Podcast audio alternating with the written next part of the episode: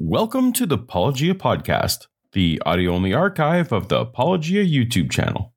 Note that some content was designed to go with visuals, but the imagination can be a powerful thing. If you enjoy the podcast, please consider giving it a five star rating on the podcast app you're using now to help us reach more people. Or, since this endeavor is ad free, consider going a step further and supporting us for as little as a dollar a month at patreon.com slash apologia. But for now, let's get to the episode. Part of the Apologetic series, posted December 7th, 2022, titled Christian Cop Shoots Bible in the Foot. J. Warner Wallace response. Just like an untrained newbie wielding a gun, a non scholar apologist might just as likely shoot themselves as defend the faith when it comes to Bible history. See that? I just shot my foot. I give you a choice between moving to Canada and shooting yourself in the foot, and you chose the bullet? Such is the case with Detective J. Warner Wallace. He taught me the proper way. Oh. It's not funny, Ben. No, it's terrible. Stop it.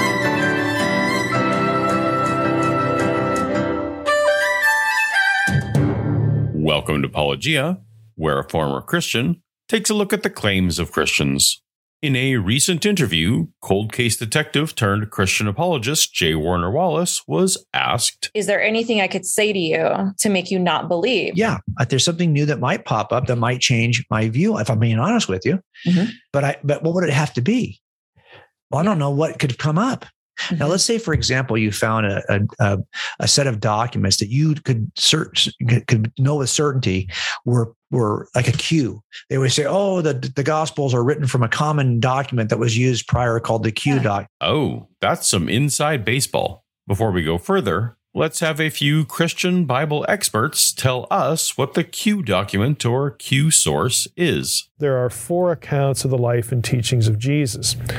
Now, three of those Gospels share a lot of content in common Matthew, Mark, and Luke. How do we explain both the significant similarities between the Synoptic Gospels and these really interesting differences that they have amongst each other or from each other? All but 18 verses of the Gospel of Mark show up in one or both of Matthew and Luke. So if you see almost verbatim recollection of facts in Matthew, Mark, and Luke, scholars typically think that Matthew and Luke are using Mark as their primary source there. But what happens when you have virtually verbatim repetition between Matthew and Luke, but it's not even in Mark? They can't be using Mark. Q is a hypothetical source that has been proposed to explain certain verses that are in both Matthew and Luke. biblical scholars are so clever with our names. Um, we call it Q, which is the first letter of the German word Quelle, which means source, because we're so clever like that. There are no Q manuscripts of this ancient source. It's just a hypothetical source that Matthew and Luke would have used. In some way, shape, or form, there are stories out there that these gospel writers are working with. Perfect. Now back to Wallace. The Gospels are written from a common document that was used prior called the Q doc. I don't think that's the case. I think Q is simply the oral tradition. The detective's personal conviction that the common elements shared in the Gospels of Luke and Matthew are an oral tradition rather than a written document isn't an unreasonable opinion, in that we don't have convincing evidence either way. But the author of Luke himself, in the very opening verse of the book, acknowledges that there were many written accounts of Jesus' activity floating around prior to his work. Many have undertaken to draw up an account of the things that have been fulfilled among us, and goes on to say, I too decided to write an orderly account for you. If the Gospel of Luke is a reliable witness, then any premise Jim puts forth, predicated on a lack of written accounts circulating widely before Luke and Matthew were penned, is simply in direct contradiction to the facts of his own material. The trouble is, Jim has built his entire apologetics empire on his folksy notion that the authors of Luke and Matthew sounded just like the kind of eyewitnesses he brushed up against in his police gig. So at every turn, Jim pushes back against even Christian biblical scholars. You've got people who are either experts in philosophy or they have great manuscript script, um, uh, expertise or they have great expertise in the history of the first century or the history, in this case, of, of ancient times re- re- regarding Jewish culture. And that gives you a certain expertise. I, that's not who I am. It's not. I know how to put together cases and make them clear for juries. So I listen to the experts. I don't always agree. Acknowledging what we would call plagiarism isn't going to help his narrative gimmick. It's the tradition of people who said it the same way for 20 years Mhm. and then wrote it down. Okay, well, it's great that you acknowledge decades of people merely passing the story along. Consensus of scholarship says closer to 40 years than 20, but that's not important right now. What we want to affix as uncontested and true is that the stories of Jesus were merely word of mouth for a long time. Now, Wallace subtly slipped in the phrase, people who said it the same way for 20 years. Now, that is something we have no evidence for and have absolutely no reason at all to be confident in. How could we possibly know that what was whispered in year one matches what was being reported in the marketplace in year 20? We can't. By definition, it wasn't written down, so there were no records. Anyone who's played the game of telephone knows how ridiculous it is to imagine that stories would spread unchanged over that geography and time. Apologists like to assert that careful scribes protected the written works from changes, but that's not the objection. Literally nothing at all is protecting the verbal stories from evolving in each telling. And that's the common frame of reference. Those are the common details that everyone recited over and over again. rather than embrace the notion that a written Q source would be fixed earlier and therefore be more plausibly reliable. Jim wants to pitch a hypothetical that will allow him to hold on to his eyewitness premise, or so he thinks. So, for example, I notice that when I'm talking about certain evidences for God's existence, I say them the same way that Frank does, Frank Turek. You all remember Frank Turek, right? Let's call it evil. Where does evil come from? Religion. And it largely is because we kind of developed this idea, some of these ideas together, Yeah. speaking publicly. Yeah. And now he borrows, he'll talk about the same three motives for murder that I talk about the same way. I'll talk about some of his stuff the same point. way. So I know where you're going with this. A speculative notion that oft repeated talking points will be accurately remembered. But before getting there, Jim voluntarily describes how his eyewitness allegory initially formed as a cross pollination from multiple contributors. Jim's lectures incorporate ideas that he inherited from Frank. Frank's lectures incorporate ideas he inherited from Jim. Both lectures changed. But what is Jim trying to argue for here? That oral traditions are unchanging, and eyewitness testimony is specifically firsthand without incorporating anyone else's ideas. Yeah. So what happens is you Huh. end up repeating. Now, now I've said these things like 20 times. If you were to do a transcript of all the videos out there, you'd have a hard time knowing if it was Frank or me on some of these pieces because he's borrowed from my chain of custody I, ideas. I do the mentions same these- thing. So, by this logic, even if Wallace is correct and the Gospels align with markers of eyewitness testimony, that could be merely a remnant of borrowed phrases that the author heard from someone else, demonstrating that the authors need not have been eyewitnesses to reflect such properties, or even have known eyewitnesses. This is why scholars, not beholden to inerrancy statement of faith commitments, are free to acknowledge that the Gospels are clearly drawing from multiple sources. To insist that the authors were personally eyewitnesses is wishful thinking rather than inference from evidence. Just as Jim told us, you would be hard pressed to know whether it was he or Frank on some of these issues. Yeah. Yeah. So we all do that, right? So now Yeah. that becomes this oral tradition that's oh, out there. And if one of us writes a book or two of us write a book, we're going to include the same kind of verbiage, you know, the same kind of verbiage with the, how we express it.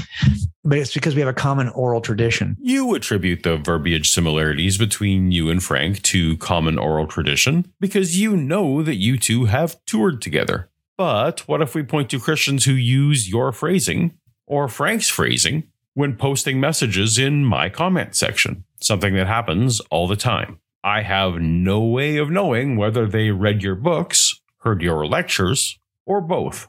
That evidence is inconclusive, just as the evidence of a Q source gives no definitive reason to confidently affirm a written document or an oral tradition. It's completely ridiculous for Jim to be sticking his neck out here, but since he's the one who put it in the guillotine voluntarily. And what I have discovered also is that we end up speaking these things over and over and over again. So that if you were to transcribe, and I used to tease Frank about this because I've heard his I don't have enough faith to be an atheist talk. We did these fearless faith conferences. Oh my gosh. We did these, and I I, I heard that talk so many times. I could give it the You could- same exact. yeah, I could you could pause for the repeat it. same jokes. If, Yeah. if you were to line up the audio files, you would see they peak at the exact same times because we're delivering it the exact same way. Frank's I Don't Have Enough Faith to Be an Atheist book, the original foundation of his speaking tour lecture, came out in 2004. So Frank Turek has been honing this material for at least 18 years. Jim even mentions that he pauses at certain spots, anticipating where jokes will land with the audience. By the way, all the proceeds from the sale of the books, the curriculum, the DVD will go to feed needy children. Mine. Okay. And by the way, all the proceeds from the sale of the books and the DVDs will go to feed needy children. Mine. All the proceeds from the sale of the books and the DVDs will go to feed needy children. Mine. I just want to point out all the proceeds from the sale of the books will go to feed needy children. Mine. Okay? In his hundreds, if not a thousand, performances, Frank knows what gets a response and what doesn't. I think the comparison to a comedy set is an apt one. If you ever listen to behind the scenes interviews with stand up comedians, like the 2002 The Comedian documentary featuring Jerry Seinfeld and currently available on Netflix, they all talk about practicing their material over and over in club after club, night after night, trying different phrasings, different timings, different cadences. They keep what works and change what doesn't until they finally have the tight set that gives them the best chance at big laughs. Well, when I did an HBO special last year, I retired everything I've ever written and wanted to start fresh. Doing all, yeah, all the stuff I've never said before to anyone. It's just thoughts. So this how for me is develop material. Right. And uh, as you can see, it's quite painful. When you're crafting an act, you need to see how that material works in front of each different type of uh, situation. Can you believe you're in charge of deciding whether our brilliant ideas are good or not? You get to decide what's good and what's not good, and we believe you. And what the hell do you know about it? Nothing. I really didn't think I was at this point. I'm still not sure of it, actually. But I have to see how this holds together and how it feels. Does it feel like an act? I was huge! Bigger than life! I could be anywhere in the world! I'm in a comedy club in Cleveland. But that's what's working.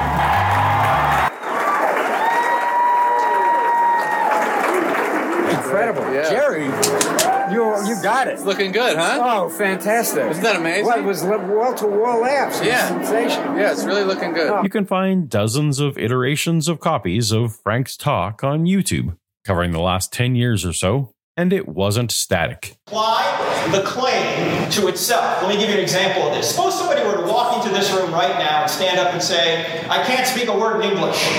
What would you say? Hey, didn't you just say that in English? Hitler wasn't such a bad guy. After all, he killed Hitler.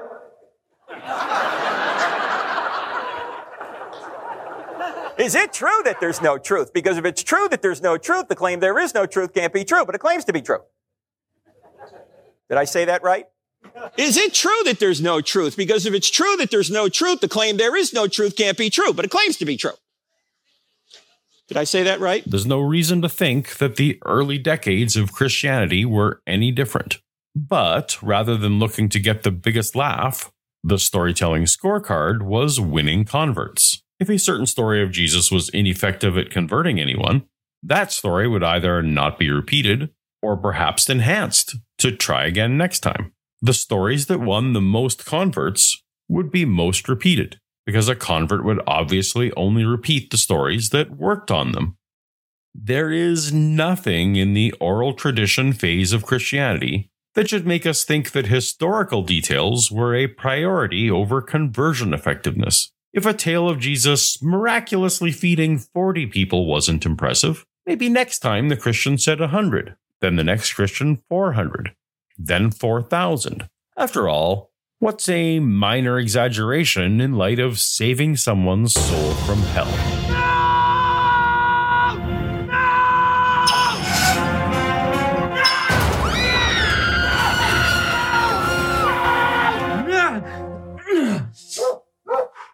I had this crazy nightmare. It left me thinking that if I'm not true to what the Bible says about homosexuality, it's like not warning people about a faulty elevator before they step onto it. So if I if I really love people, then I have to say something. Love can't stay silent. The neighbor you're witnessing to wonders how risen Jesus got out of a grave. So you postulate that maybe his body was in a stone cut tomb instead. Accepting this notion, your neighbor now includes that hypothetical tomb in his evangelism. His friend wonders who gave poor Jesus a tomb. So your neighbor speculates that someone from the Sanhedrin had an extra spot. And now a Sanhedrin tomb is what your neighbor's friend preaches. And so on, and so on, until 40 years later, the story that is written down has already grown, being cross pollinated by who knows how many people, and naturally selected upon for maximum conversions. Well, if you do that long enough, then you just start writing it down. Why would you think, for number one, um, that data stayed in my head that entire time? Mm-hmm. Because I've said it so many times the same way. Of course, the fact that someone repeats a story over and over tells us nothing about the accuracy of the story. When we recall an event, we're not actually accessing the original memory, but instead we're recalling the last time we remembered the event. Any details that we get wrong become ingrained to the point where we don't even know the difference. If anything, the constant repetition invites further and further deviation from the original memory, which may also be flawed. And that's assuming it's the same person doing the telling from day one to day 7000 when it's written down. Pass it from person to person, like Frank and Jim are doing, and put it through a system where being convinced is more important than being accurate. And this notion of repetition preserving truth seems rather silly. It's even less convincing when you realize that Jim is merely speculating such a scenario as possible. Anything is possible. By the way, we don't give a lick about what's possible. We only care about what's evidentially reasonable. There's no evidence that his hypothesis reflects what was happening. It just preserves his preferred conclusion. Mm-hmm. And then when I write it down, it's going to be because you, the idea here is that how can I trust that this thing I saw 20 years ago could be repeat? Well, if I've been repeating it for 20 years, yeah, there's a good chance it gets to the end mm-hmm. and is written down the way it first happened. Again, that's not remotely true. Our memories are so bad that when we repeat falsely remembered or consciously exaggerated aspects of a story, it ends up reinforcing the incorrect details as the correct ones in our brain until we can no longer tell the difference ourselves. In Jim's self serving attempt to defend the Gospels as eyewitness accounts, he bewilderingly pointed out how over the course of decades that these stories had every chance to be influenced by other people to be subject to faulty memory reinforcement, and to have the content be shaped by the desired reactions of those listening. We didn't even get into these memories would also have had to change languages at some point, just as the evidence in biology betrays a process of accumulating beneficial changes, so too the Gospels that convince Detective Wallace betray narrative evolution, rather than some kind of divinely protected first hand eyewitness accounting. Oh, and you might be wondering did J. Warner Wallace ever connect this Q source rant to answer the original question about anything that might change his mind about his faith? Mm-hmm. So I think that that's part of it, right? Now I forget how we even started talking about that, but my point is yeah. that I think we have to have this kind of faith. No, no, he did not.